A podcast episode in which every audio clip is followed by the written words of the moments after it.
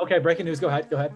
Okay, breaking news as of about 20, not uh, about exactly 23 minutes ago. If you recall our NFT discussion yesterday, we had Tony from Maker's Place. We had the artist uh, Blake was on, and Blake had, I think it was June. He said he had tried last June, tried to apply to Maker's Place, couldn't get on Maker's Place. Tony was like, "Listen, I like your stuff. Your stuff's dope. Hit me up, Tim. Connect us afterwards. Let's do this." 23 minutes ago, Tony sent over. He is uh, a login where he is verified creator on Maker's Place. So Let's go. Sports Biz Network making things happen. let's go. Let's go. I love that. Blake is a, is a gangster. He's so Yeah, damn good at what he does. So here's a plug. We'll talk about our Sports Biz Network. We're currently efforting Mr. James Krause to get on here as well. Efforting's a, a term in the business to me as a host. Of I- Uh, great, great. Teach me. Yeah, yeah, yeah. Uh, so yesterday and the day before, seven or eight hours. Actually, yesterday was like nine hours of conversations around the sports business industry, and we talked about this a little bit on our last episode, or maybe two episodes. Who knows, Timmy? How things are kind of coming together at this point. But we've launched our Sports Biz Network, which is a community of sports professionals where we have roundtables, discussions, learning, teaching, all sorts of aspects of the sports sports industry. And yesterday and the day before were our, launch of that essentially launch of it. And it was long days, but awesome. So I love that. That's that's how we start out the pod, Tim. This is a great thing. I'm glad I hit record. You were about to say it. I said, let's hit record first. Yeah, yeah. No, I mean that's literally has. I mean, for us personally, this there's no benefit, right, of of this direct partnership. But that's exactly why we wanted to create this platform. Is like that- that's fucking great. I mean, Mu- Blake is basically. I mean, hopefully, if all it works out, is going to take To's uh, gallery and now move it over to Maker's Place, which is a huge shift. And I would imagine that a lot of people talk about it. And Can you do that? why can't you? I don't I don't know. That's why I'm asking you. Yeah. With NFTs, I don't know that you can I, I mean I understand what an NFT is. I understand uh, the benefit of it, but I don't understand like the the actual blockchain housing of it. If housing's even the right word behind it, I don't I don't know. So, so from what I've gathered is that Blake and To or whoever that group is now owns the artwork and owns that until it's sold. And Maker's Place is just a platform that you can purchase things off of, and they take, I would imagine, a small percentage of whatever the sales are for J- j- currently, it's on OpenSea. OpenSea, correct. So so Blake and To owning it can say, I can put this anywhere. I can put this in Dick's Sporting Good. I can put this in here. I can put this there, wherever that is, because they own it. They own Yeah. the idea of that. Maker's Place is just a platform you can sell it on. That makes sense. You talk in those terms, it makes sense to me. Yeah, they So- started. They started going. I was like, you slow it they down, did a little down. bit, but it- it wasn't. It wasn't. You know, I'm sure they could get deep, deep into the weeds. I thought they did a great job of talking to us. I mean, you you understand it more than me. I understand just the benefits. Yeah. I'm not a crypto dude. I would have liked to be talking about James with James about crypto right now. Yeah. And uh, some of the things he does around crypto. I'm not a, a crypto dude. I'm semi knowledgeable at best. Uh, when it comes to the whole blockchain and that stuff, I'm not knowledgeable. So it's like they did a great job of keeping me in the whole conversation and not being like talking about talking, you know, Spanish or some shit. And I don't Yeah. really understand what's going on. Yeah, Yeah. no, they, I think that, and I when I emailed them and connected them, I was like, I, I could have here, I could have just listened to them talk for hours. I didn't even need to be involved. Well, they did talk for a while without you saying a word. I know, and it was great. It was great. I had to, I had to jump in. I had to like wake myself up, like, oh shit, I'm moderating. Yeah, yeah, yeah. So I'll, I'll- let me run through the the topics we had last two days, and more around what we're doing with the Sports Business Network. If James comes, awesome. If he doesn't, it's just us. Yeah. Hey. We'll get him on another time. So we started off with a one-on-one with the N- NYCFC president and CEO Brad Sims. Let me just run through these, and then if we got things to say, we can talk about it at the end. Then we talked name, image, likeness with Becca, Becca Greenwell, who is a at Facebook, which is also obviously Instagram, former Duke basketball player. Selena Castillo, who's the uh, creative director at Duke Women's Basketball right now, and Faith Suggs, who played at Duke, coached or was a director of, of operations at LIU, now is doing her own branding. And then, of course, myself, Mr. Patrick Curran, talking name, image, likeness. Then I did a presentation around name, image, likeness. Then we moved into sports innovation. uh, with World Surf League. Sherry Cohen was on for a second. We lost her after about two minutes. I think she introed herself and then she was gone. We'll get her on for something else in the future. Matt Pound, who's the director of the World Table Tennis League. Uh, Gretchen Kittleberger, founder and president of IF3. I'm not going to go through all these, but these are no. The- but Matt, Matt, and also Matt Pound was live from Singapore at one in the morning. I didn't know that. It's pretty cool. Yeah, it is cool. So, you know, I'll just run through the topics for the rest of these. We talked about diversity on your team with Latinx in sports. We talked about building a social brand. We talked uh, sports startups, um, technology, esports, athletes unlimited. We had Sherry Kemp creating partnerships, NFTs, like we mentioned, innovation in sports, creatives in sports, digital and marketing with my guy Shane Scott. Hey, in some other places, uh, and creating diversity on your team with with Shina uh, from minorities in sports, easy for me to say. But again, what we want to create here is so much more than just a one-off event. We want to create a whole community around sports business professionals. And all these conversations were live, obviously. Well, actually, one of them wasn't. I, I taped one a couple days earlier with Latinx and sports ladies because we needed to. And uh, she works with um, uh, with U.S. Soccer and has a tournament. One of them, one of them did. So we, we taped that, but everything else was live, and we played that one live as well yesterday. But all of those recordings will be up on sportsbiznetwork.co. That's sportsbiznetwork.co. It'll all be up by the end of this weekend. And you can rewatch all those. But we'll continue to have panels and conversations, discussion, roundtables. And, and our goal with this is to build relationships ourselves, but help other people build relationships, empower these sports professionals or not quite yet sports professionals and students. Let them, we don't want to be running, we moderated all these. We don't want to be doing that in the future. We want a student doing a moderation of one or somebody who comes on like if tony wants to come on and have a, another discussion about nfts shit let's do it. If shane wants to have a conversation about storytelling let's do that stuff. Like let's let's empower our members and empower people in general in the sports professional world. So that's what we're doing with the sports biz network uh, in a long-winded way. But you mentioned the nft convo. You know how many times were we on these convos and people were like, "Oh yeah, let's work together." The the the tech convo with Justin from Kino Tech and Nem, uh, Nem multicasting, and they were like, "Oh yeah, here's a way we could potentially collab." People that didn't know them didn't know each other at all, I assume, right beforehand. No, no, no, no. And, and now there's some legitimate ways they could collab.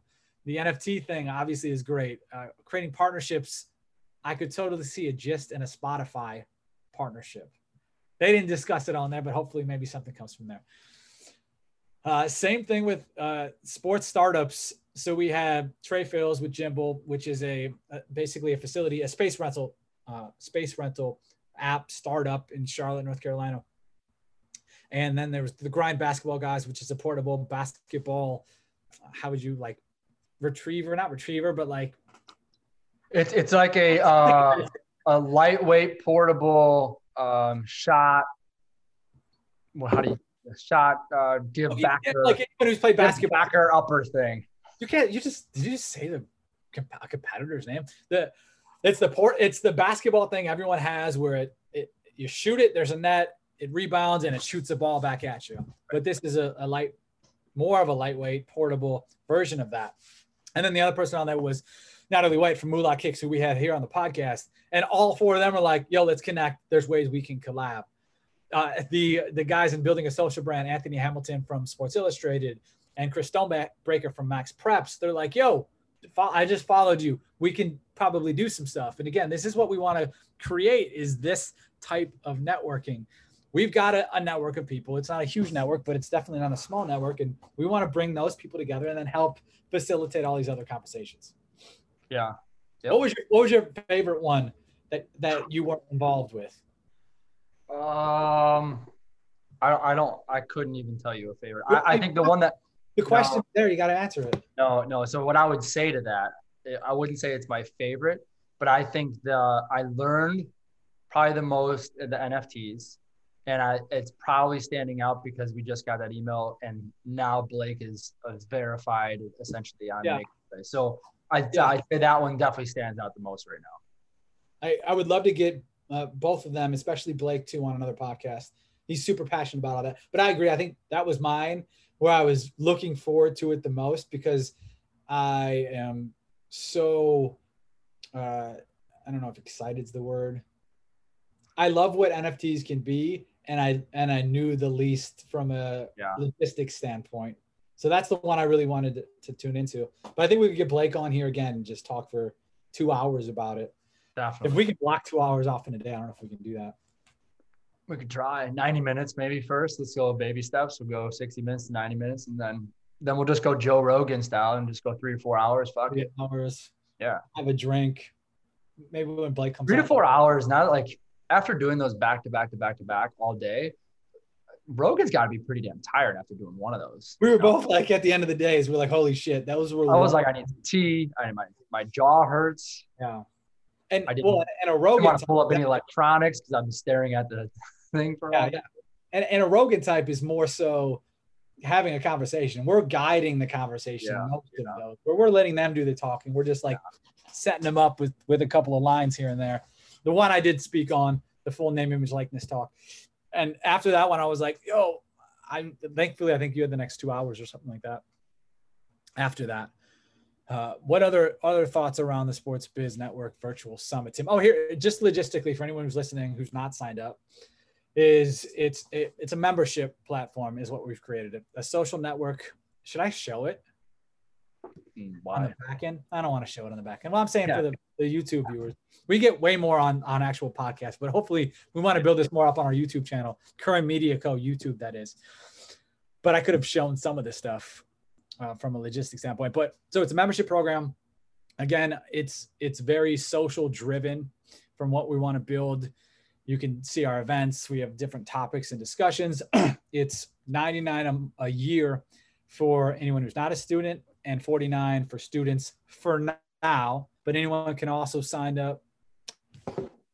James. oh here's james. Yeah james Krause can sign up. Anyone can sign up for a free- free week. Hold on tim. Take take it for a second For but you you said free. uh You're trying to say free week. for free week I did say I week think you said we're weirk weirk. well it's whatever hold on i gotta mute myself Yeah. So I, I think one one huge takeaway that I had too from yesterday was the fact that during the creating partnerships panel, I asked what was like the hardest thing or what would you invent? I forget exactly how I worded it. Invent for your industry to make it easier, or make your life easier. And all three of them said, if there was a way for us to be able to point to the right person at an organization or at an agency without asking 10 people to get there or uh, without doing XYZ. So by the end of the, you know, 45 minute, hour long conversation, we decided, and by we, I mean me, decided we were going to put together a panel specific for that or a series specific for that. We haven't really ironed out the details because that was about, I don't know, 26 hours ago. But essentially what we're going to do is bring in these brand partners and we're going to bring in those, those decision makers for the brands um, media agencies, media partners, whatnot, and let's bring them all together and we'll figure out exactly how that's run. But that was a key takeaway I thought from yesterday too, and that's part of what we want to do with this biz uh, sports biz network is be flexible, be creative, help help each other, and the that hadn't even been on our radar, and it's just something that we're you know after the call, you know, we jumped on it, Pat, and we're like, all right, let's do it, and you're like, let's do it in August. I think we might need a little bit more time, but uh, definitely think you know September October is very doable and and probably when we should because if you look at the traditional buying patterns of brands they're going to be starting planning in October for next year. October November December basically is when they're planning uh, the entire year if they have bigger marketing budgets uh, so we want to get in right before then so I thought it was a fairly good idea by the way I just thought of an idea when you put that hat on we should have business hats you know how people say they wear multiple hats we should just make business hats genius fucking sell them to everyone in the world. james will buy one. Boom. working Oh, coach James? I'll buy one. Yeah. sold sold Let's what's go. doing what's up dude Man, I'm my apologies on the time thing. I don't know. Apparently the time zones are different here. I didn't know that uh, until last night. yeah So that's my bad. when did you who's who are you there for I'm here for nobody. I'm here as a fan, watching the fights. Yeah, I'm I'm very excited to be here, not doing anything. by the way i don't believe that there's Believe not it. something else going on over there Uh I mean, there's other stuff that I'm that I'm here for for sure, but like, no, it wasn't like that was planned around just me being here. Not, it's I know Gotcha. crazy, but gotcha I mean, if they if somebody missed weight or something like that, I'd I'd be open Oh, to jumping shit. in. But Look at Can you. you can you get down to 135? I saw Davidson was having trouble. 25. He's at 25. Or 25. Yeah, yeah. abs- I mean, if you cut my legs off, maybe You're right, right. You, uh, possibly Right. Yeah. it, it'd still be a tough cut. Yeah. Yeah. Yeah. So I, we wanted to bring you on, and obviously we talked yesterday, and like the time thing. Who gives a shit? We're not worried about Yeah. it. We did a little like 15 minute riff, and then we we uh we're doing this thing now. Where we're actually talking. Then we talked about you, and, and then yeah, you'll you'll see it afterwards. But Sweet. we wanted to talk. You know, we've talked a handful of times when I've been with, through DMs one, and then when I've been with Megan, Megan Anderson, your Yeah. head coach. And so we're, we're talking there, and I see all the shit you do, and I love how you're so different than fighters. And I don't, I mean, you are a fighter, Yeah. Even though you're a coach and fighter, and you do so much, but you do so much more shit, and you see it differently. So, and I, I just wrote down like a handful of things from Yeah, like, obviously you're coach, and then it's like, uh, you're a fighter, and then it's coach, and then it's Yep. you you do the podcast with Brett now, which is around gambling around fighting, and then you've got a uh, I don't know how to describe it, a series. Your course you have is that a- Yeah, just like an internet course. Yep. yep. so a course all around MMA. Then we leave MMA. It's real estate. I know you're heavy in stock markets, crypto. You've got Work and Co. Yep. Yeah, that's all I have in my notes. What else do you do? Yeah, there's some other stuff in there too. from? What's that? Is there anything else you make money from? Yeah, there's a lot more actually. Uh, but I, I, mean, just in small investments here and there. Uh, well, that's not necessarily true. Small, some big, some small. But those are the those are like the primary. Those are the the the ones that most of the people know me for. So I mean, I try to just. Uh, I'm just obviously I'm passionate about MMA, and I try to do everything that I can around that. You know what I mean? I'm doing it already, so it's like, how many different branches can I can I make money from this one thing that I'm already doing? And it really like it, it's it seems like I'm doing a lot, and I am doing a lot, but it's really not a big stretch. You know what I mean? Like most of the stuff I do is just right all in the same building. You know, so uh, like I coach, I train, the Wall Series. Uh, I do that that the ESPN show. Uh, a, a lot of my stuff, like real estate, can be done from a computer. Like a lot of my stuff, I can all do in the same building. Do you do And, all the uh, real estate stuff your own? Yeah. Okay. I mean, I don't like I don't purchase the houses, but I find them Right, right, right. and you know i find them i, I look at the deals uh you know as, as far as the uh the numbers go and and the the ins and outs of it yeah it's all me i manage all my own properties i don't have a property management company Hmm. uh yeah it's all me i guess what's that How many do you have? Properties. 13 or 14 i think Damn. Yeah. Yeah, that sounds about 13 or 14 doors something like that it's pretty damn good. What made you get into all this other shit? Because like, you know, as a as a fighter, when did you start Yeah. fighting? You're what are you, 34? i just turned 35 a few days ago 35. Happy birthday. Happy Thanks. birthday. Yeah. Oh yeah, I did. I said happy birthday. Yeah. Anyway. Uh, so 35. When did you start fighting?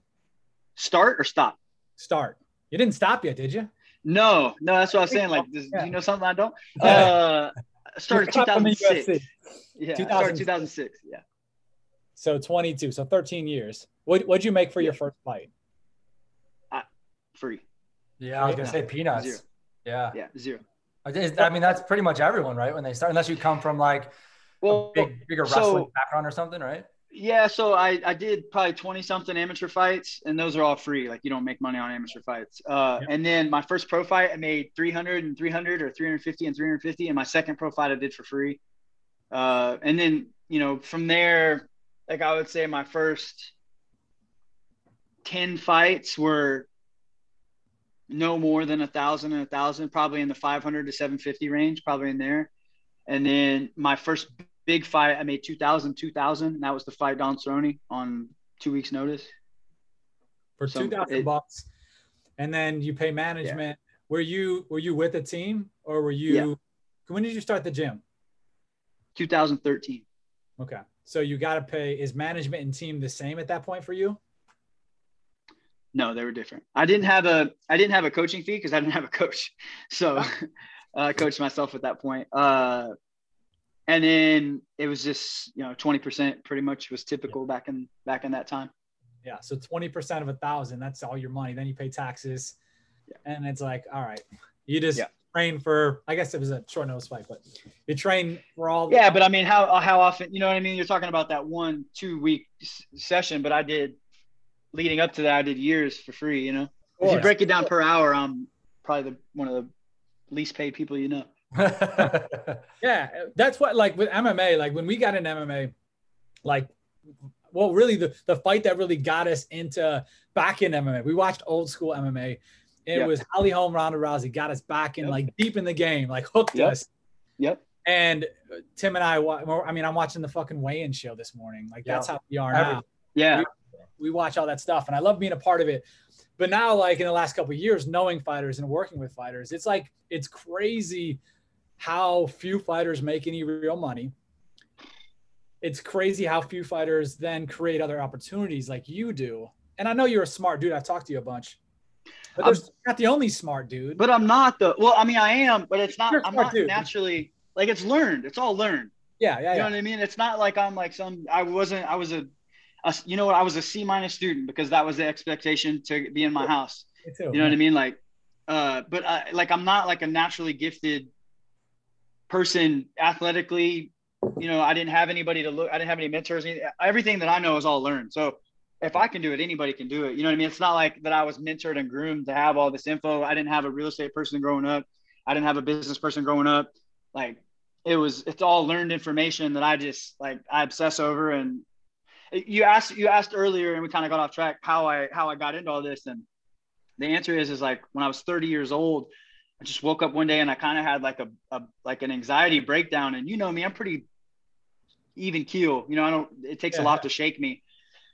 And I woke up and I just couldn't get over the fact that like I was 30 years old and I didn't have anything. Like I didn't have anything to show for. I had no assets. No, I had. I didn't have shit, man. Like I didn't have anything. And Yeah. uh, I was like, how am I gonna? How am I gonna provide for my my kids? How you know what I mean? How am I gonna build this legacy? How am I gonna retire? I'm gonna be working forever. Yeah. And it just really freaked me out. And I thought, like, man, calm down. You know, give it a day or two. It'll settle. We'll figure this out later. And for two weeks, I just had this feeling like you got to do something, man. You have to. Like, Yeah. I'm seeing these guys retiring, and like, I don't want to name any names, but one or two things happens in in this sport typically. uh, You know, nine times out of ten, and we'll get into the statistics of of living paycheck to paycheck here in a second. But like, I'm seeing these guys nine times out of ten they're one of two things is happening. Either one, they shouldn't be fighting and they're just fighting to hold on to some last paychecks. You know what I mean? And they're getting their ass whooped. And it's like, dude, like it's so obvious to everybody that you shouldn't be fighting any longer. Or like they get their walking paper and it's, and it's like, damn, man, you didn't do anything with your money. Like you have, you spent a decade doing this and you have nothing to show for it. You know what I mean? Like you're, you're struggling to keep your lights on. And then they go fight in smaller organizations, don't do well because then they're then they're competing from a, a, a desperation standpoint, not from a competitor standpoint. They don't have that in here anymore. It's about this, not this. Yeah, and yeah. uh, you know, but it's not just in professional in professional sports. You guys dive into football a lot. You know, past you talk about football and how these guys are doing really cool things. I, I love following you, by the way. I, I probably don't like say that enough. Like I don't comment enough and interact with you enough on there, but I love following you, man. I really do. Like you have some really, really cool information. Uh, I appreciate it. and it's yeah, no, it's cool how you break it. You break it down to where it's relatable. Like, like oh shit, like I can do that. You know what I mean? Like it's like something that a normal human being can do. It's like I don't, I don't have to be a multimillionaire to go do what this guy's doing. You know, they're just doing it through social media, and they have maybe have the big platform or whatever. But anybody can build a platform. You know, it's very relatable to anybody, and I, I can appreciate. It. I probably don't interact or comment enough, but I see it, and you do a really Comment on everything I post, then you son of a bitch. I, I, I need to start, man. It's mainly your stories, though. It's mainly Yeah. your stories. I'll go into The more stories depth are on good. stories. I have to Yeah, be it's quick- mainly the to story. Quick on my uh, my feed. Yeah, the feed I don't really like. I, I'm a I'm I kind of watch from afar a lot on the feed, but like on the story, your stories are great, man. You should turn those into like you should turn those into into posts every once in a while. Like if you do, I have been doing more of that, where I take well, like like, if you did like do it quicker and then do it in a reel or a TikTok. Yeah, you have like if you have like 10 9 or 10 good things like put all those things in a slide to where it's like boom boom like this dude's just Yeah, dropping anyway you know what you're doing now i don't need to tell you I got you. uh but like we're talking about going into professional athletics i mean like what is it like 78% of americans live paycheck to paycheck i just didn't want to be that guy man you know what i mean like i just want to be that guy and i had a breakdown and i was like how do i how do i fix this and the first thing that came to my mind, like my my my dad's side of my family does really well, and my aunt, who I really respect, she was a partner for uh, Price Waterhouse Coopers, does really well for herself, and uh, she got into real estate. She has like ten doors, I think, and uh, they live off the they they they bought those properties cash. She was making way more money than I was making, mm-hmm. or am making. So they would buy them in cash, and now that she's retired, they live off the cash flow from mm-hmm. their ten properties. Hmm. and and it was just so genius and like i just started diving into like people ask me like how did you learn all this? And it's the honest answer is youtube. I just watched youtube and google and like uh real estate BiggerPockets podcast. Uh just i don't look at like one centralized thing. It's like if i have something in my head like how do i buy a house with no money down how do I build a real estate for you know like and I just like I wake up every morning and still to this day I do this and it's not necessarily with real estate it's whatever I'm after maybe I'm looking at a stock that day or crypto. I usually wake up for anybody else in my household and uh, I start watching YouTube and it I get so much information. Not all of it's good but you can form your own opinion through the opinion of hundreds of other people you know and it's and it's nice. I read articles and i just learned everything that i know through youtube. And of course i spent some money uh, buying courses and yeah. how, just how educating much, myself. How much were you making per fight at 30 when you started doing this? I got signed to the ufc in 2013 i was 27 years old. My first fight was 8000 and 8000 but i got really lucky and i double bonus my my debut. And oh. i won 100000 so that's only been done a couple times. So I got really lucky, and that that was another milestone in my financial life where I was like, I've been broke my whole life, and I have an opportunity of a lifetime right in front of me. How do I never be broke again? You know, and uh, that I bought the gym, and then the gym started making me money, and it's like now I try to live. Yeah, I try to live off the gym money, and any other dollars that come in, I reinvest back in. That's awesome. I see. I didn't know it was so tied in like that. But I, the reason I asked because I know you didn't make a million dollars that first fight, but you were able to what from that don't. money. Well, yeah. I know, I know, but you know, even even, but like it's easy. Like you're like, if you don't know, like you look at UFC, uh, a fighter in the UFC, and you're like, oh, that's a professional athlete. Like that dude yeah. or that lady's balling. Like that's not the case. The elites no. of the elites are, and that's it. Like I know, I know what you make ish. Yeah. You do okay ish, but like you're not I'll making. You. Like, what do you make? What do you make per fight? Uh, I think I'm. Uh, eh, but there's an asterisk with this. I'm going to tell you, but there's a story behind it. I make like. Ah, I shouldn't say this, but I'm going to. Uh, I think I make like my next fight's like 78 and 78. But okay, dude, yeah. I was but I was making 40 and 40 yeah. uh, before I did that short notice fight. Yeah, yeah. Which was what a, a yearish now? Yeah, February no, last year. February. Yeah, yeah, yeah. Yeah. So and, and and let's talk about that actually. So you get your in I don't even know what city, Houston, I think, right? Houston. Yeah. You're in Houston for a fight to for a guy you're cornering. So you're not there to yep. fight. You're there to, to work and help yep. a guy. And it was Friday morning or something. Somebody pulled out. Friday afternoon. Friday afternoon. Uh, somebody pulls out. I guess you got wind of this because I, I was in there doing some stuff with Megan the next Monday. That's why I know more of the story in the background. And you're like, I'll fight that motherfucker. And then mm-hmm. somehow that I didn't never think I never thought it would I never thought it would get to that but I had a number in my head that I wanted that I needed to get for me to do it. And they, I mean, it took some doing, but they got it done. And they did. And uh, I'm not a professional athlete. I'm a professional businessman. There's a big difference. Hmm. There's what, a big difference. What, what does that mean to you then? I don't, I mean, a lot of these guys, a lot of these guys make decisions based on fighting. I don't. I make decisions based on how it's going to benefit me now, 10 years from now, does yeah. this make sense for me from a business perspective? If if I'm the CEO of, of James Krause MMA Incorporated, as the CEO, is this a good decision for us? Does this help us? Yeah, yeah, yeah. You know what I mean? Like I don't. It, it, and they wanted to give me my normal pay, and I'm like, go get some other fucking sucker. I'm not the guy. Like, yeah, by, y'all go. No, also, no, also by the 24 way, hours. Yeah, yeah, By the by the way, it was also up 15 pounds. Like you didn't have to cut the weight. You, you might have yeah. something, but I'm not a big welterweight. I'm not a big 170. I just came up from 155 to 170, yeah, yeah, and then I went up to 185. So he was probably 215 when I fought him. I was 180, 185 maybe. Yeah, Yeah. So it's crazy. How, Which- how- how much? ass- there, there's always, I mean, especially yours, because that was like there was a lot of hype out of that. Like, oh shit, James Yeah. Krause is coming in, and then you like the way you perform too. How much were you able to capitalize on the back end? Obviously, like a new deal type of thing, but like any other business Yeah. or social or hype off the back end of that. yeah, I, I get. I literally just had this discussion last night. It frustrates me to no end because I truly, in my heart, feel like I won that fight, and I always think to myself, what would have happened if I would have won that fight? Where would my trajectory went then? But the reality is, is I, I my stock definitely went up. My social media doubled, maybe tripled, uh, in a week. You know what I mean? Like I was all over every news outlet. Um, you know, sponsorship started hitting me up more. I Uh, and I think, yeah. what's that? I was gonna point that out too. Immediately, I saw Yeah. you working with a bunch of different brands now. Mhm. Yeah. Yeah. but more so, more so, I think my, uh, I think just my social influence, like as a whole, not social media, but my social influence kind of raised, you know, and and I became more of a a name where if you say my name, people are like, oh, that's the guy that did the short notice deal. That kind of became my stick.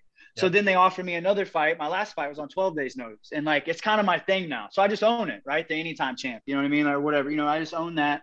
And it's not like I'm I'm still competing. You know, it's not something that I'm like doing. If I see something sexy that I love, I'll do it. If I don't, I don't want to fight. You know what I mean? Like I don't have to fight. I don't need to fight. Uh, I'm still a competitor, but I, I enjoy coaching more than I do fighting now. And if if I never fight again, I'll be good with that. If something comes up tomorrow that they're like, hey, we need you for this, we'll pay you really well for it, and I like the matchup, let's go. Like I'm with it. You know what I mean? I'm not a I'm not a I'm a prize fighter, man. Like this is about this is not about I'm I've got close to 70 fights, pro and amateur. This is not about fighting for me anymore. This is like my brain has been taxed. You know what I mean? Like, Yeah. like I this is about setting myself up, setting my kids up, you know, and then and getting experience to become a better coach for my athletes. I, I Yeah. think just the the fact of like, I don't know, maybe ninety nine point nine percent of MMA fans love the the fact of like the short notice fight, the Yeah. I'll fight anyone. They they just fucking love it, right? So that's just a Yeah. good business move, anyways. I mean, look at like Cowboy Cerrone. People love him because he's like Yep. the same type of thing. I'll fight anyone, anytime, anywhere, type of thing. Yep. I think that alone is just a good business move, just to position yourself as that type of person.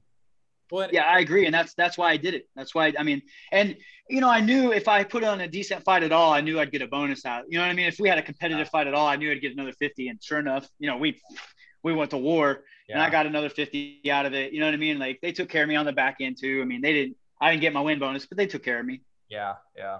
that's so that's interesting that they took care of me thing. Like, what does that even mean? Sometimes I know they Yeah, just shit, and but it's like, I don't know. It's a weird thing to do. Yeah. I mean, it's discretionary bonus. Uh, locker room, they basically send you a check in the mail six weeks later, and it's anywhere from like two grand to I think. Say I got like I don't know, fifteen or twenty. I can't remember what it was, you know, but like it's basically I think it's a way of saying, hey, thanks, man. You put on a really good show. We really appreciate it. And it's also a way to keep the fighters hush about the money deal. You know what I mean? Like, oh, we're paying. They can always say we pay out discretionary bonus, and they're not lying. But I've been robbed of two bonuses that I should have got, and they're you know, it's not anywhere near what I should have picked up. But it's all good, man. This is this is Yeah, yeah. man. The thing is, is people are bitching about the money and stuff like that now, and they're right. They're right. It, the money is there, and there's more room to pay us more for sure. Yeah. But damn it, you knew that coming into this. You know what I mean? Like, don't act like you started fighting to to Yeah. to to be a that nobody starts fighting to be a millionaire. You know what I mean? Like you, you fight because you love it and you want to be a competitor. Yeah. That- Does that mean we don't deserve more money? No, but man, this is a young sport and like we're just in a we're in this weird transitional phase where I do feel like we'll get there. It's just it's going to Yeah. take time. You know what I mean? They're going to have the lockouts like the MLB and the you know what I mean, the unions and all that stuff. That's going to have to happen. We're young. It's going to take time, man. And uh, they unfortunately they pay the guys that are a difference maker. They pay those guys correctly. They're not stupid. The UFC is really, and I'm dude, I'm not complaining at all. The UFC has given me a platform to I mean, blossom into what I've created, and I, I owe it all to the UFC.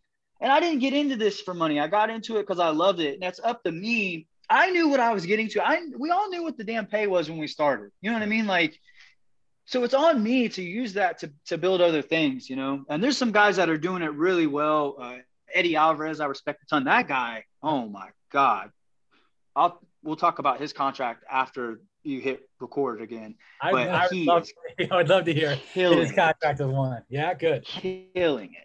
Uh, we, we love to see that shit because it's like, all right, so this happens in every sport. You see people hang around too long, and, and all right, you hang around a little too long in basketball, and like you're the ninth man on the team. It's like whatever, but Yeah. you're getting this, you're getting the shit kicked out of you, Yeah. concussed, probably breaking a bone, hurt, taking maybe taking days, years off of your life, Yes. and not making a ton of money.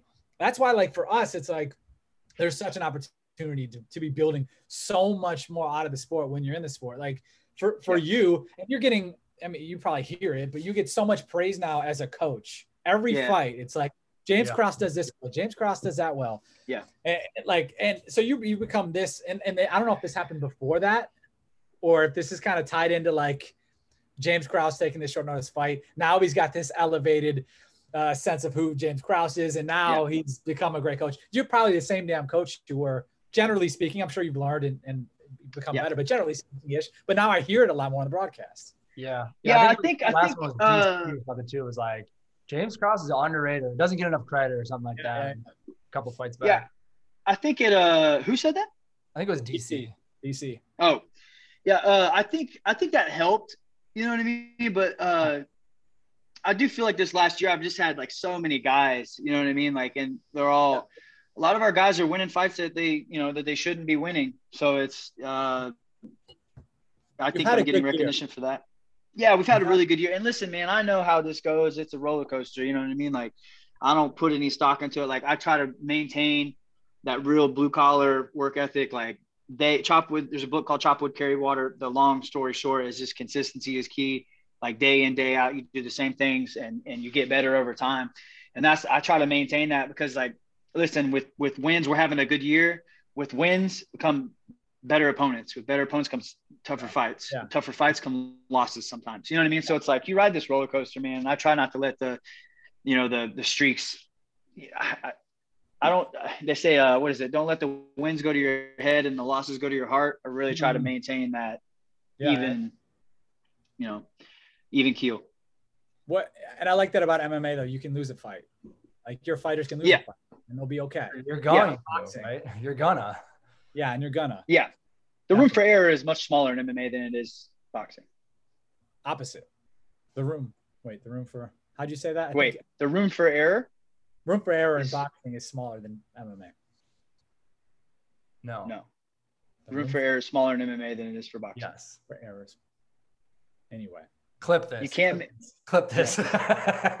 You can't make you can't make as many mistakes in But you're- MMA as you can in boxing. correct. As a sport, I meant from like a like you can lose a fight. So Oh, yes. have an error in oh, Yes. Okay. and I can Yes. lose the next fight and the next fight. Yes. And Yeah. Yes. So I guess Ja- you're- James and you're I were on the same page. You're on the same page. We're all right. I'm a piece of Yeah. shit. Yeah. Hey, you know No. what? I don't- Crypto James here is I see a handful of athletes now getting paid in their contracts through crypto.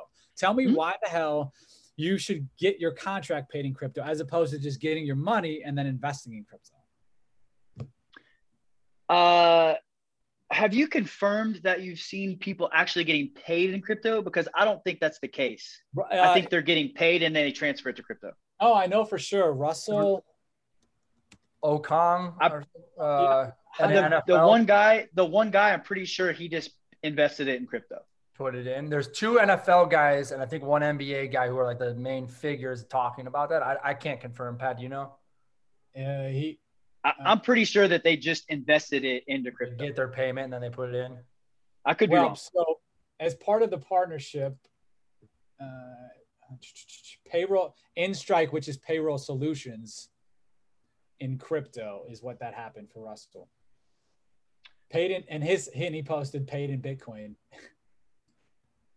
I mean, it's tomato, but tomato. it- but really. Does that make any sense? Because that because that's I saw that and I saw someone else talking about it, like just pay me in Bitcoin. I think someone else was trying to do something like this, and I was like, I, I'm not a crypto dude. I know I should be. I'm Yeah. sure we can have that conversation another day. But is there a value in getting paid in Bitcoin as opposed to getting my my dollars and then investing in Bitcoin or Ethereum or whoever? Tax liability? Yeah. Tax liability. It's probably easier for them to hide the money. He's got 13 mil. It was a 13 million dollar contract, so there's lots of tax implications on that shit.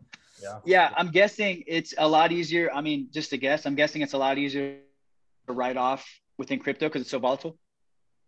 I just a guess. I don't. I mean, it, it would it would it would it would make more sense. I mean, because if you get it, if you get it in your check and then you transfer it, it's very clear cut money in, money out. But if it goes into crypto, you can say, hey, I lost this much because it's so volatile, right? I mean, one day it could be 37,000, Bitcoin could be 37,000, the next day it could be 60, right? Like, so yeah. it's, I, that's just a guess. To me, it's tomato, tomato. I don't care. I get paid.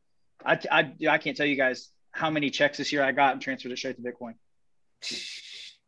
I mean, I'm playing the I'm playing the long game. I don't oh. even I don't even look where Bitcoin price is. I don't try to do the thing. I'm in this for five years. Like people ask me, they say, "When's the best time to buy?" I say, "Right now, yesterday." And I say, if you're gonna buy it, put it in there. Don't even look at it for a year. Check it in a year, and then probably don't check it for another four after that. Hmm. Interesting. How, I, I what, what's your take on on the NFTs then? Uh, I see people doing really well with it. You know, um, it's not something that I really like. Uh, t- to me, NFTs are a lot like uh, Dogecoin. There's definitely money to make in it.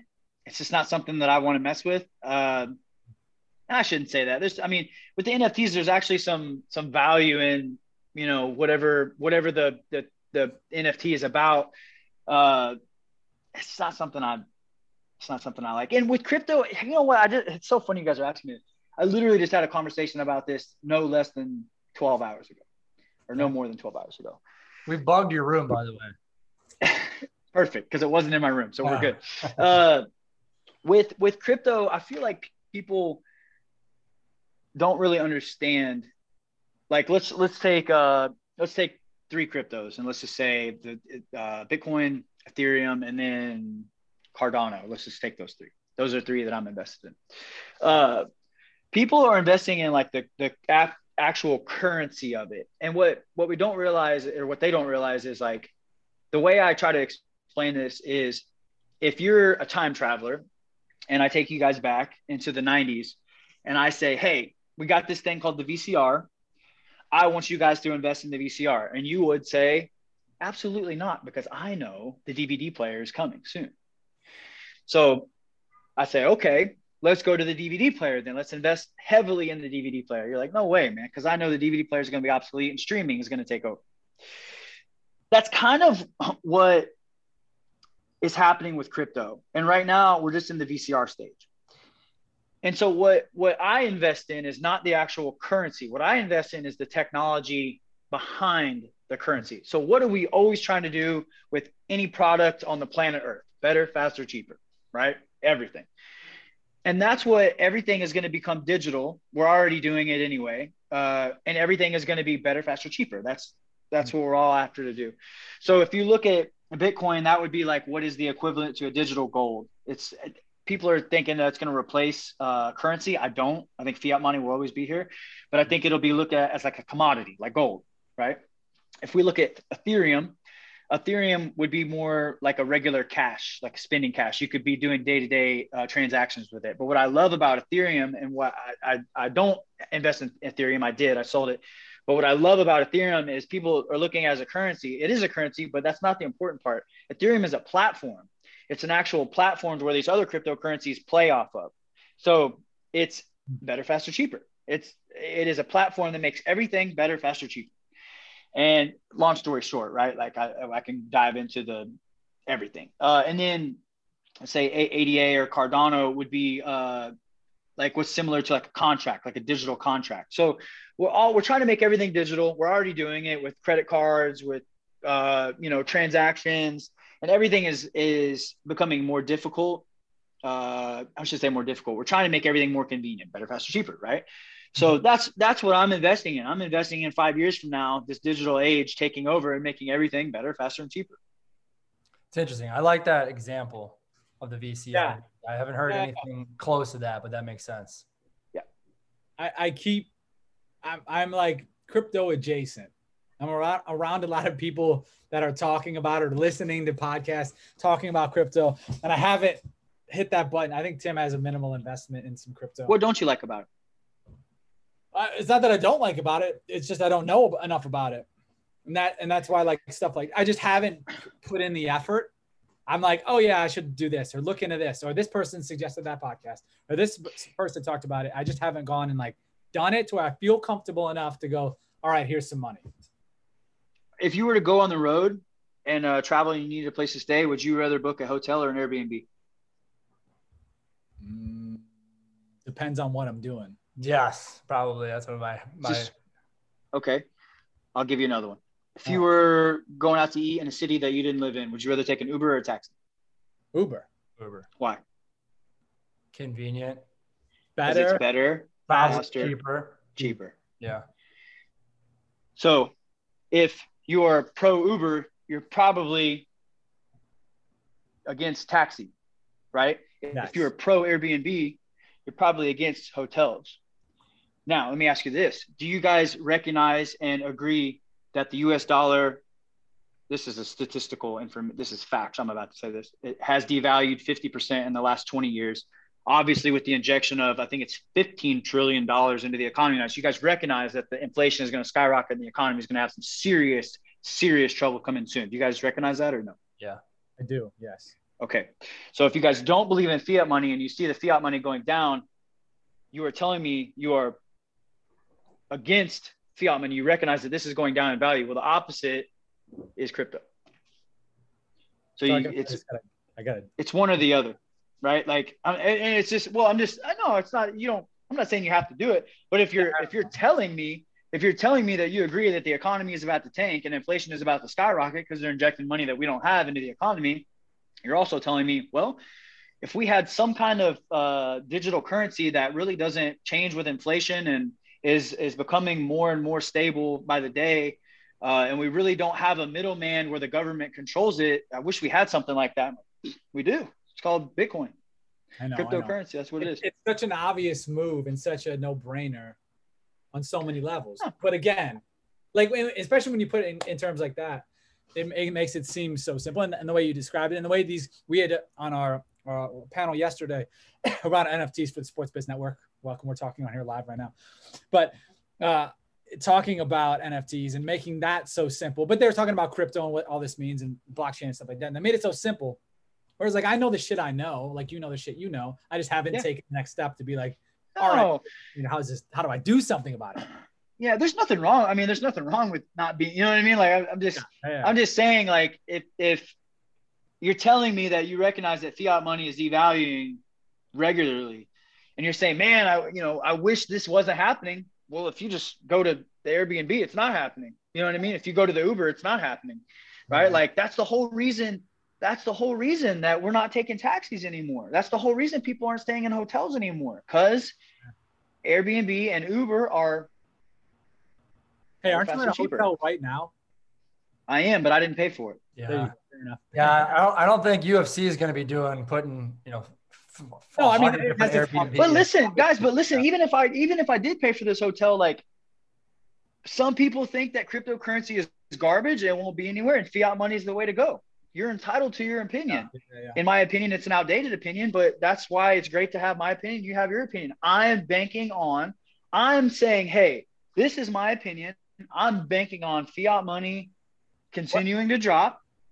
All right, I'm, What's that? I'm going to put a hundred dollars. I'm going to invest a hundred dollars today in a cryptocurrency today. What should I invest it in?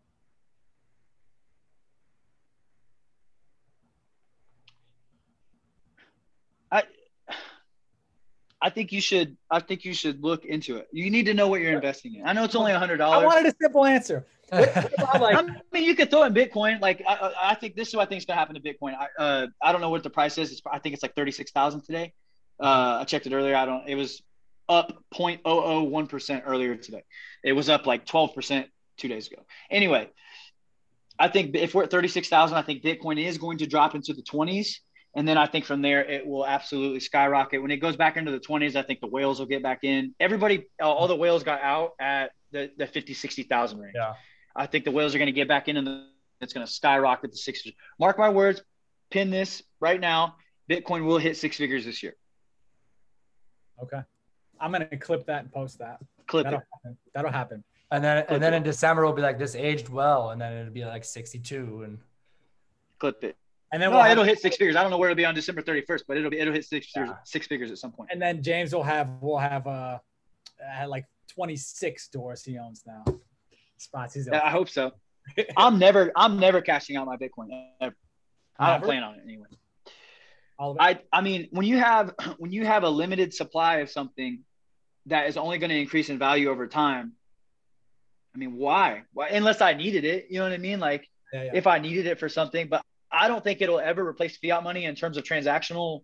You know, like I don't ever think you can obviously buy stuff for Bitcoin, but the people that are accepting Bitcoin right now, the reason why you can buy cars with Bitcoin is because these guys know what's coming. They know what you know what I mean. Like when you hear when you, get on the crypto game, like Yeah. business. Yeah. they're not they're not doing it because they're like, oh, we're gonna immediately we're gonna immediately take this Bitcoin and and convert it to cash and then put it in our bank. Hell no. These guys know what's coming. These guys know what's coming. They're already making enough cash to cover it. They're like, shit, we'll take the loss on this and we're investing in Bitcoin because we know what's coming. These guys that are working for Visa, MasterCard, Twitter, man, these guys are way smarter than us. You think the people that are finally starting to accept Bitcoin, you think that they're doing that by accident? Fuck no. They see exactly what's coming. They got people way smarter than us and they're getting in while the getting's good. Yep. Yep. Yeah. Yep. It makes Yeah. sense. You know, you know what I found was interesting yesterday at that that NFT panel that they were talking about too, which I hadn't thought about. To just talk about the, the NFTs and the, the crypto space. Well, how he envisioned it. So we had an artist, and then we had makers. The one of the guys from Makers Place was on it, and they were just talking about like what they're doing. The artist is actually the one who did TO's Terrell Owens. I don't know if you follow him. Uh, he did his uh, gallery basically, where and, and how he phrased this was instead of just putting up you know one piece of artwork or 10 pieces of artwork and selling those this is more about community building so i think is francis the only mma athlete that's done an nft I know he did one on. Uh, he's not the only one, but Right. he's the biggest one. I think Right, he sold I his for like 500 grand or something. 500 600 but the, Yeah. that was on maker's place and the guy said the only reason why they did that was because the artist was already associated with that and the artist was the attraction to them uh, but it. but so instead of these single drop Boss Logic, by the way. Boss Logic yes Oh, he's a savage. Yeah, Yeah. dude's a savage. So instead of these these uh, you know individual drops or around moment or events, is like they want to build a community. So for TOs specifically, what they're doing is you get like they they like what they call them popcorn owners or something like that. Yeah. Yeah. So yeah, you let's call it 50 to 100 popcorn owners. So now not only do you get access to this digital art, but now you get to go to the events that are hosted by TO. You get to do all these specific things about community building around TO as opposed to just buy this piece of digital art, which people Yeah. have done and will do, not necessarily the $4 million of Mahomes type of value, but it's about community building and building your own individual vertical community around the NFT world. Yeah. I, I, I'm with that. It seems like a lot of work for me, and I don't have a big enough. I personally don't have a big enough platform to make stuff like that work. You know, like like the Twitch and the U, YouTube channels and stuff like that. I don't have a big enough following to make those make sense for me putting the time in. No, but you know what I think could work, and I don't I don't think I haven't seen anyone do this, but after talking to them yesterday, I think creating like an MMA gallery would work and having a, a series of people and then figuring out the way that the money is shifted around. Uh, that, that that's fair value for everybody. I think that could work. Yeah, I mean, I, I could definitely see that. For for me, like Pat, you're big on YouTube and stuff like that. For me, it would just be so hard to build a, a legitimate platform on YouTube to where it's worth. You know what I mean? I don't think so. I think you could do that in a heartbeat. And, and here's where I think you could you Oh, could man. start. You could start very simply with a podcast conversation shit. Like I'm gonna sit either you're gonna do it or you're gonna host it, or they're gonna get a host and have somebody do it with you. And Yeah. 30 minutes or an hour, once a, once or twice a week.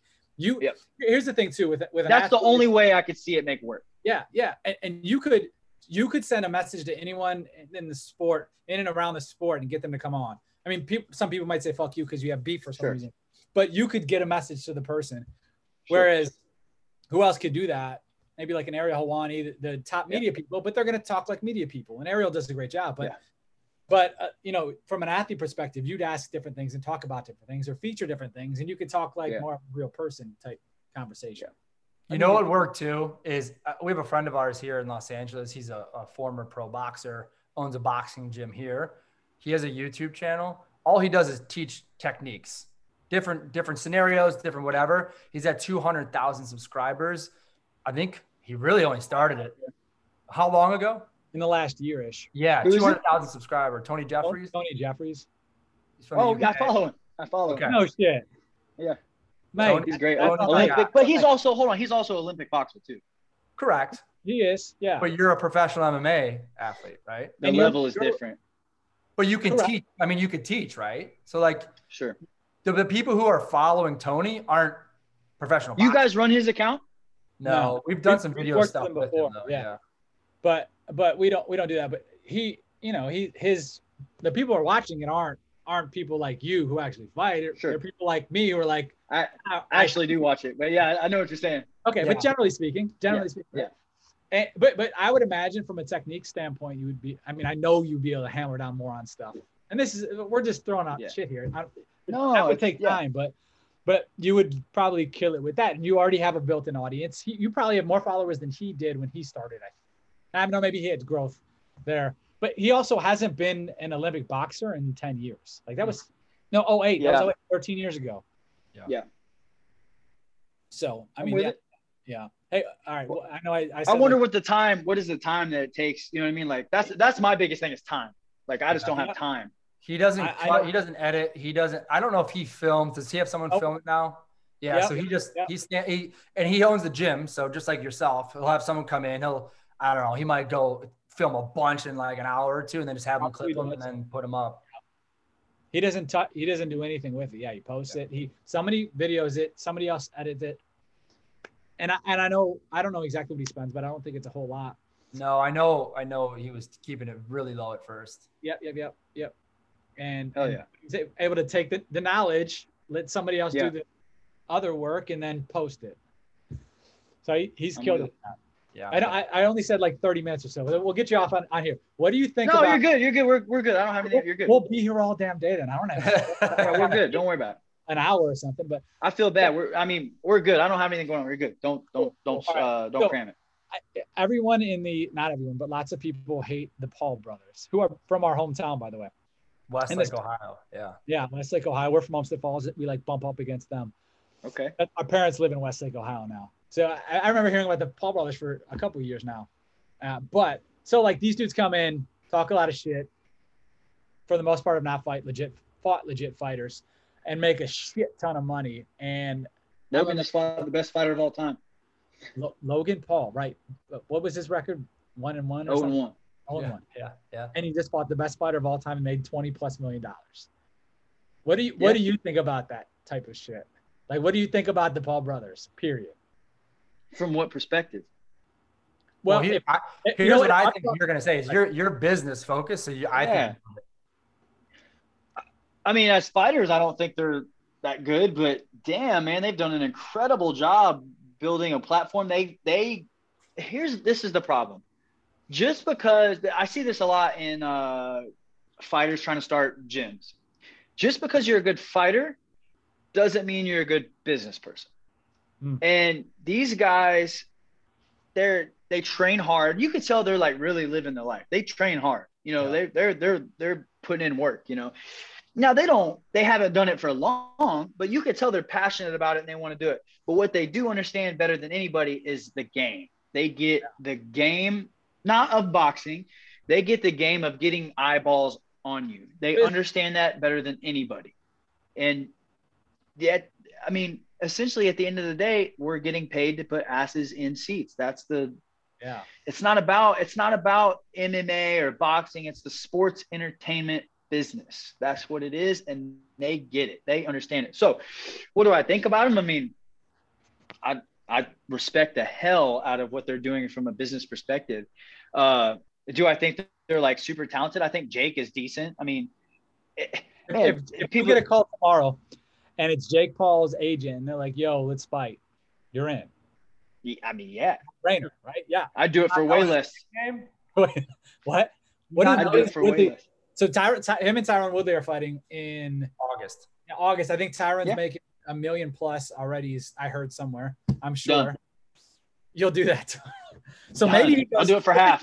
So here, all right, here, here, we're gonna help you out business wise. We'll help your agent out too, here too. So he goes on I mean, I don't think any of us on here think thinks he beats Tyron Woodley, but maybe Woodley's hurt and he loses the fight somehow. I don't know, guys. He's Really? not bad. Really. He's not bad. I know, I know, I know, I know. But Ben Askren is not Ty- Tyron Woodley is a No. striker. Now I know he's he's Yeah. past his prime. He's whatever stage he is, but Duke can throw a punch. Ben Askren is not a is not a striker in any capacity. So but let, let's say this. So so he goes in, he beats Tyron Woodley, Jake Paul, and he's like, "Yo, I need I want to fight like a real UFC fighter, not some Nah. UFC. Oh, a real like who? not in not in MMA, not in MMA, but I want to fight a real UFC fighter. And you're out there. You just, I mean, I feel like you can get you can get in that conversation. No, you you say I'll fight you tonight after Tyron.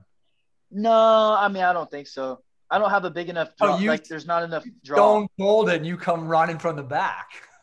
Right, right there. I mean, I would do it in a heartbeat, but I don't have a big enough name to for them to No, like. But- it, But you never know. Like Tyron Woodley, a lot of people thought about that too. He's picking that because he thinks it's a, it's a nice it's a move. five-time world champion, man. Correct. But he's not picking it because his his name, his name's not sexy outside of MMA. Right? He's got a little bit of crossover other places, but he's not he's Yeah. not like like even a Dylan Danis is probably a bigger name outside of MMA in a lot of places for him to fight and probably a much better fight for for Jake. So Oh God, that dude can't throw a punch as safe as Dylan well. Danis can't. No, Oh. Well, and, and that's why I think Jake would knock him out in the first round You think he'd knock him out first round? easily. That would be crazy. I'd love to see that fight, but but now he can't go from Woodley to Danis. He could have gone Why Danis not? to Woodley. Why not? I mean, I guess he could. I guess he Yeah. could.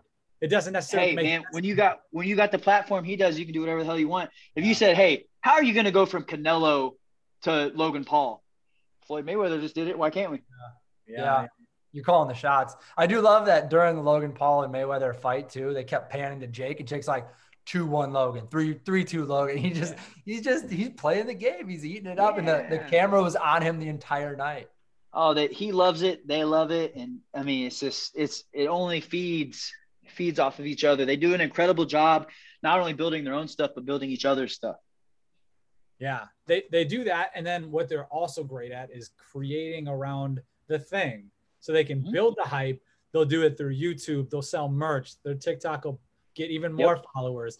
They'll they'll have crazy amounts of brand partners that they'll make Yep. money off of, and they'll build Yep. all around it. Like the event itself is an eight round fight.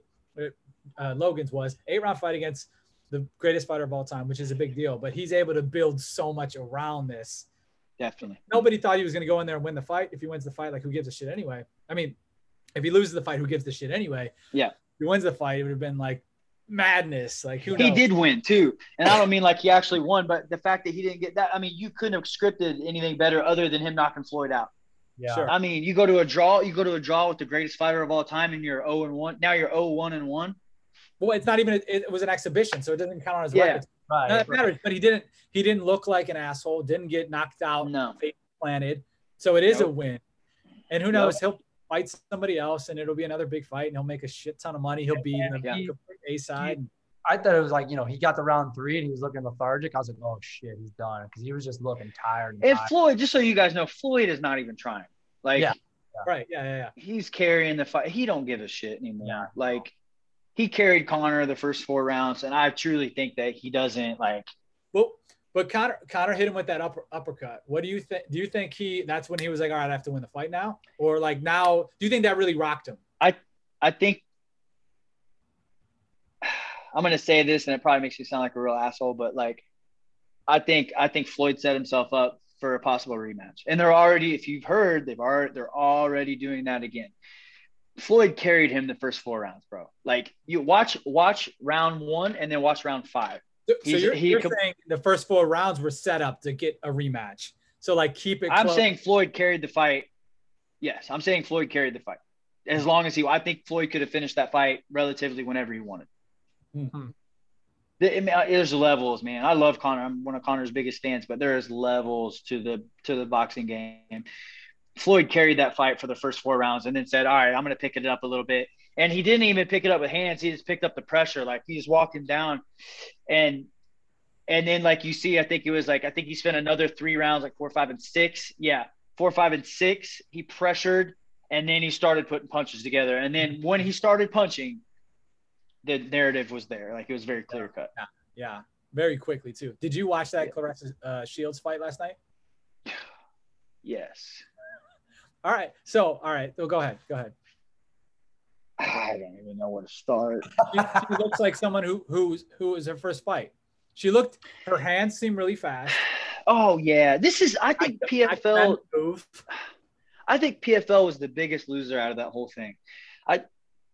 Why? How can you legitimize your organization when your main event is an O and O girl versus a three and six girl, and your O and O girl is getting owned and like comes back and wins, obviously, but it's like, where do you go from there? I, I don't think it should have been your main event, but it was the main attraction for sure. Man, but you got a, a million dollar tournament that you put below that. Like, yeah. it's like Bellator. Bellator does the same shit. It drives me nuts. They'll put they'll put Chael Sonnen versus Lyoto Machida, and then they'll have a, a five round title fight as the co-main event. Like you're delegitimizing your own title by putting yeah. these old two bastards on there like that. And I like both those guys, but it's like you don't understand. You're saturating your own organization, but I just doesn't make sense to me. I just don't. I mean, I, I don't think they should have. I like. I mean, I one. I think, you know, I you you would know, but I don't know how long it takes. She's an elite, obviously an elite boxer. Different sport, yeah. some correlation, but how long could it take her to become like a decent? she's a she's a long way away, bro. She, like she looked it, but yeah. Elkin is Elkin is three and seven. Yeah. Like she three and seven fighter. She has never beat anybody with a winning record ever. I, am telling you guys, you match that girl, you better match her with a pure striker. Yeah, sure, sure, sure. So, so she comes to Kansas City and is like, "Yo, I'm here at Glory MMA. I'm here to work."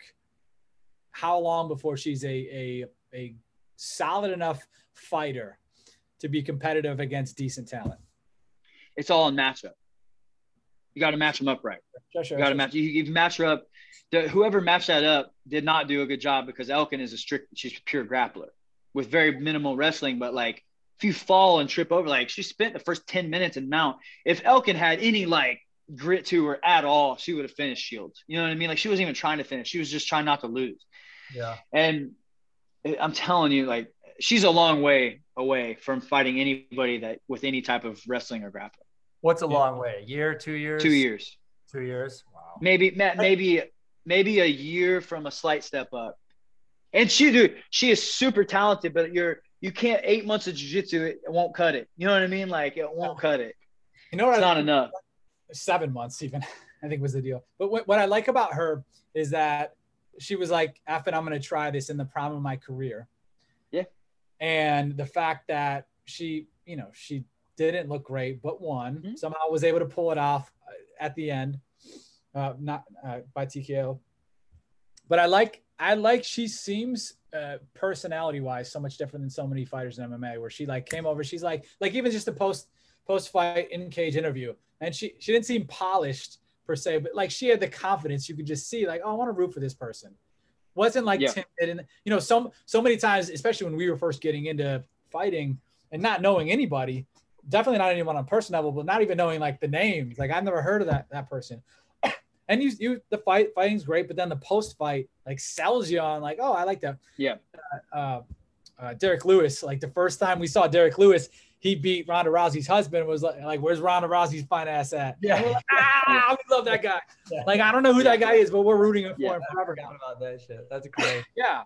So like stuff like that, and I, I thought she she was great afterwards, and that probably means nothing to someone like you, but to someone who who works in marketing and branding and what we do. And outside of the cage stuff, we're like, oh yeah, okay, I like I like where she is on that end of it.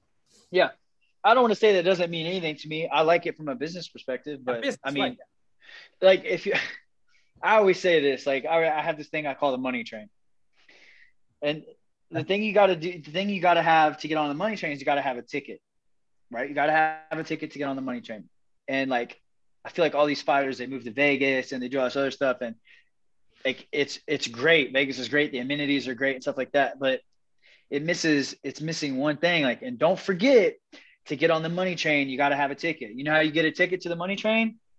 You got to win fights, and that's that's the that. Eh, no matter how good of a business person you are, you still got to get your ticket to get on the money train. That's just you know. See, but I, I, and I would push back a little bit on that because oh, please do. Let's go. I, I would because Dylan Danis. I don't know what he makes money wise. Dylan Danis, if you don't know, he's like a two and zero. I know he's. I, I know you do, but anyone else who's oh. listening, um, like a two and zero, he fights in Bellator. Uh, yep. Elite, elite jujitsu practitioner, right? I don't, I I mean, that's what I hear, but he's good. James wants a piece of him. I, I don't. This, oh. this, I don't know. I can't look at it and say this, but I, I can hear what other people say and repeat it. Um, but seems like he does pretty well outside of the cage. And also, I think just in sports in general, like you've got a platform, you can create this shit. If you never win a fight ever, like that probably hurts you. But you've got all this. Where's my damn phone? Yep. Like you can create this shit th- from there, and especially in the fight game, like Conor eh, probably was, uh, you know, one he's going to get fights that he's always going to he's going to get because he's Conor, but because of yep. the audience he's built, he's going to get a title fight fight when maybe he shouldn't get a title fight because he's Conor. And like these types of things happen all the time in MMA because of your audience. Some of that's winning, some of that's yep. Nate Diaz and you walk out, you're smoking a joint on stage for a press conference, and you're going to get privilege because of this, and you're going to make more money because of that too. But this goes back to what I was saying. You got to, uh, it's all matchup. You got to match yeah, them up right. Sure. dylan Dillon was matched up incredible. Yeah, and will continue to be. Yeah, but but I, I mean, I would just push it back on the like you got to win. You don't necessarily have, like when I talk to college football coaches. We talk to college football. Well, you do because you have to win. Because if if dylan lost those two fights, his his influence would not be near what it is. If Conor hadn't been a double champ, his influence would not be near. If Floyd wouldn't be 50 and 0, his influence wouldn't be near is what it is. Uh, agreed. Agreed. But Dylan could probably lose and never fight again and still be right there because of what he can do. Like Dylan, no, he's not like some mega star by any means in in any pop culture world, but you can create this shit now where it's like does he do good outside of fighting appears to i don't know i mean uh, how does he appear? Like give me an example of what what he appears to. From does he drive a nice car? Seems like it. Seems like he's doing a lot of things that will cost a lot of money. Seems like he's wearing things that cost a lot of money. What does that mean? I don't know. I'm not in his his bank account. I'm not in his bitcoin currency uh, ledger. Uh, I, I, don't know any of that shit, but I assume he does these. But but I, I don't mean I don't want to focus just on him. But there's like people in other sports, and I, I should have some MMA examples. Uh, like uh, I know a lot of guys. I know a lot of yeah. He, he makes real money though. My, mind you, he's also he does, but and mind you, also he also is the most winningest fighter in UFC history, but has a ton of losses on his record, like like 16 losses. But he's got a, he's got more wins. he does. I know. I, I just want to push back on like you don't have to be the best. You don't have to win to make. No, money. I didn't say you had to be the best. So you got to win fights. To a degree. Just just like when I, when I talk about football or basketball, you don't have to be the best player. You don't have to be LeBron James. If you're LeBron James or Conor McGregor or like Agreed. those types, it's easy. But if you're 12th 12th man on the team or you're like middle yep. of the round, middle of the rankings UFC fighter. Yeah. Like there's lots of opportunities you can create because you're you're on the bus. I don't know how you got uh, the ticket, but I'm saying the ticket was already cashed, and now you can get on that bus and ride to the money train. Like you're maybe not on the, the money train, but you're on the, the bus to get to the train. You're, yeah, you got your I'm with, it. I'm with it. I don't I don't necessarily disagree. I think uh I think that if you're like you lose your you lose your, your all these guys, this is, uh, I'm so, I'm just old school in this sense. I think a lot of these guys, uh, a lot of these guys are still focused on building social media and stuff like that. And like, especially the fighters. And I'm with it. I love, you know, build the social media, and make your money. I'm with it. But like, listen, I, I had a friend, I'm not going to name who it was, but he was at my house and he's reading a book, How to Get a Million Instagram Followers. I said, bro, you know what gets followers? Knockouts? Knocking motherfuckers out. that's what gets that's what gets followers. Put put that shit down and go fucking train, man. Like that's what that's what gets followers. People want to people want to see that. you know, in, influence to be an influencer is not a sustainable model in my opinion. Because like uh, do you do you, uh, hold on, do you remember do you remember do you remember uh uh 2 years ago when Instagram did that massive flush of of fake followers and it crushed so many Instagram models and so many influencers. And Yeah. I'm not saying that you can't make a living on it. That's not what I'm saying. But at some point, your voice of influence uh, will, I'll say, will, will hesitate, will stagnate a little bit. Uh, unless you're you're continuing to evolve. I'm not. There's always exceptions to the rule, for sure. But typically, if you're an influencer, it comes from doing something else. Are there people the you know the Paul bro like it's always a give and take. Very rarely is somebody doing just an influencer all the way through. They're they usually either do influ- influencer to build something else, or there's something else to build influencer. That, that's that's the key. Well, and and also this is all like still like pretty new, five, six, seven, eight years in Sure. this influencer world. But but is the key to leverage into the next thing. Like Megan, for instance, Megan makes money off her Twitch. She plays video Twitch, games a couple hours a night, five days a week. Yep. And now in the mornings makes money off Twitch. She makes money off her YouTube channel. Obviously, brand partners and stuff like that is more like the, Yep. what you think of typically uh, influencer type. But you can parlay into these other things, like a like a Dom yeah. Cruz, Dom Cruz, former UFC champ. Anyone doesn't know, he's got a footwork program. I don't know if he makes this sense cent off that. You've got But your you're also talking about people that have like 500,000 to a million followers too. sure, It's hard. Yeah. It's it's hard to you know what I mean. Like yeah, it's difficult helps. for somebody like me with 60,000 to do that. Yeah, and and your like the program you have out is for actual real fighters. So like your market is is here on something like that. But and, I, and I'm sure I'm sure Dom Cruz's footwork program is focused on people who are are at least want to like compete and like really being around the MMA space. TJ Dillashaw's got stuff. There's but but if you came out or name person X came out with you know diet and health and nutrition or like I'll, I'll talk about stuff like this. Like if you're a quarterback in college like you can you can get people that follow you followed your high school career follow your college career that'll buy a quarterback program. If you're a point guard there's people that'll buy that. And if that's that could lead into then you not only could you make a ton of money depending on who you are and where you are but that could maybe lead into you training and then you starting your own qb academy. And you so like Yeah. it can this influence this platform can can go it's gonna go at some point but if you haven't leveraged that into other stuff is is when you really screw yourself Yes. James, Yes, so so agreed. so what what was this about probably maybe three years ago at this point? We were talking to Michael Johnson, and we said he was he was we were having a similar conversation probably to your boy who was reading the How Can I Get to a Million Followers, right?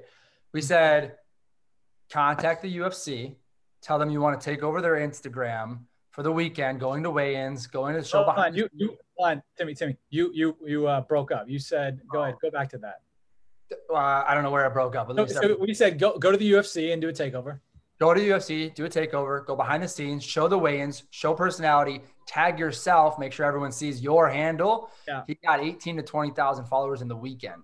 And Yeah, I've, d- I've done that before. It's huge follow. He- Yeah. but like you, that's but like all UFC athletes, all NFL athletes should use their teams, use these other platforms and teams and to drive. I'm gonna try to do that this weekend. What, Do do it. That's a good idea. you should Yo, and here's what right you know now. by the well by the way the weigh-ins are about to happen you should go do it right now i don't know if they still do that stuff but you could do some sort of takeover I'm, I'll be front row tomorrow. Business and BS podcast sprinted to behind the scenes. Yeah. I'll be front row tomorrow. So it, at the time, so this was Michael Johnson had won a fight against Artem Lobov the week before, which was like a short notice, a nice win, good fight. Yep. Um, high profile for his position where he is. And it was the next Friday was DC versus Derrick Lewis. And that's when we said it, take over. They had not done this stuff. They really hadn't done anything Friday night at the weigh-ins or Friday afternoon at the weigh-ins. And we're like, yo, take over. And he had like Wonder Boy Thompson was on there and a, a handful of like good, well-known fighters. And he was just talking, like shooting the shit with them. It wasn't the actual people fighting. It was people like you who are just around. And it was Yeah. really cool. And this was again during the weigh-ins. And then also like do some sort of giveaway to really drive people there. Like Tim said, what was it, 20,000 followers. At the time he had like 90 or something thousand followers. And it, it was just like that. You you could definitely do something like that and, and do like the the angle that's different and interesting than just being like, yeah, I want to do takeover. Because mm, like Yeah. You should say something like like take it over, but then like say I want to like uh, I don't know like go interview DC or go talk to DC behind the stage or like Rogan or Dana like when you're on the front row and say I want to just take over and here's my my theme and then tag them. One of them's gonna repost it and then you're just gaining a bunch of Yeah. followers. Like that you know. that would be interesting. I wonder Smart. if they would let you do that on a on a I doubt it because they have so much social media stuff going on already. I doubt they will, but I'm gonna They'll give you ask. something. They'll give you something. or even another day, like do a takeover or something. Like they, they need gonna content too, right? Yeah, do that shit. All right, I got to get out of here. I'm I, I'm late to something I already was supposed to be at, but I don't give a shit. This is great. I appreciate the hour or whatever. We've been on forever. I feel like we could do I this. I have no idea how long we've been on. Yeah, I feel Oh, like it we was could- great. this was great. I appreciate you doing this. And my Like, apologies on man. I, I feel bad. I'm terrible. All good. That's We- not my style. I promise you guys, it's not my what time it style. is Arizona. Yeah, right. I promise you guys, not my style. We've been on for an hour and six minutes. Oh shit. That's great. Well, I, I appreciate it. We'll, we'll talk No soon. Appreciate you. All right, man. Thank you.